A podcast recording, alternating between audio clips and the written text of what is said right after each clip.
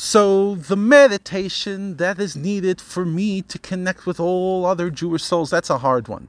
And as we said in yesterday's Tanya, it might come across a bit disingenuous, but ultimately, because each Jew wants to do what God wants, and this is what God wants us to do, we do it. But let's go back to the original meditations that we need, not the collective, but the individual. When it comes to individual meditation, I want to get close to God, that is sincere.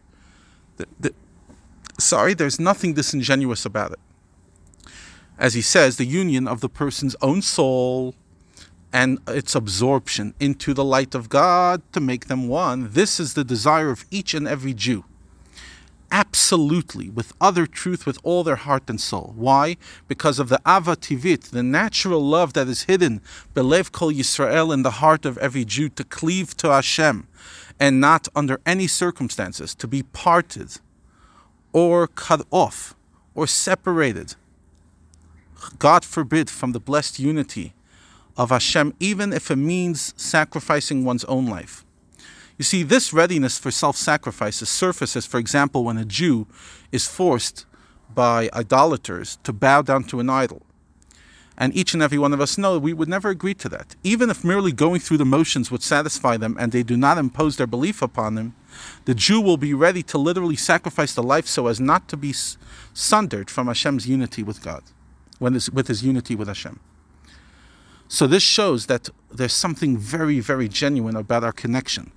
Now, being engaged in Torah and mitzvahs and prayer is also a matter of, in somewhat, of giving one's life up to God. It's also under the category of Mesirut Nefesh, giving your desire, just as when the soul leaves the body at the end of 70 years. Why? Because when you're studying Torah, when you're davening, when you're doing mitzvahs, a person's not focusing on the bodily needs, but the thought is united with the letters of the Torah mitzvahs, which are the word of God, and they truly become one. Think about this. This is an incredible idea. When you're sitting and listening to Tanya right now, at this moment, there's nothing selfish. You're absorbing Hashem's knowledge, you're absorbing Chassidut, you're absorbing Torah. And at that moment, you're literally giving your soul over because it's not about you. In those few moments of prayer in the morning and afternoon, it's not about you. And this is what souls do all day in Gan Eden. That's what they do. They try to cleave with God. Just like a soul in heaven has no other occupation besides Torah and prayer, so too a person occupied in Torah and prayer in this world is immersed into it to the exclusion of all material needs and desires. And that's obviously if you're not checking your WhatsApps 50 times during this year. Because at that moment, a person is giving up all materiality and is totally surrendering their soul, surrendering their soul to Hashem. And this comes as a result of the incredible love that each and every one of us has to Hashem. What's the difference between if us down here in this world and the souls in Gan Eden, except that they're in Gan Eden, they delight in their apprehension and their absorption into the light of God. In other words, they're literally being absorbed into the light of God.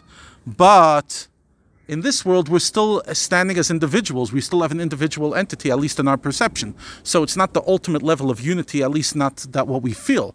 But nevertheless, it's still a matter of giving ourselves over to God when we do Torah mitzvahs. So we might not achieve the ultimate unity, at least in our feelings, the way souls in Gan Eden do, but the, the job is the same job, and that is what we're craving to unite.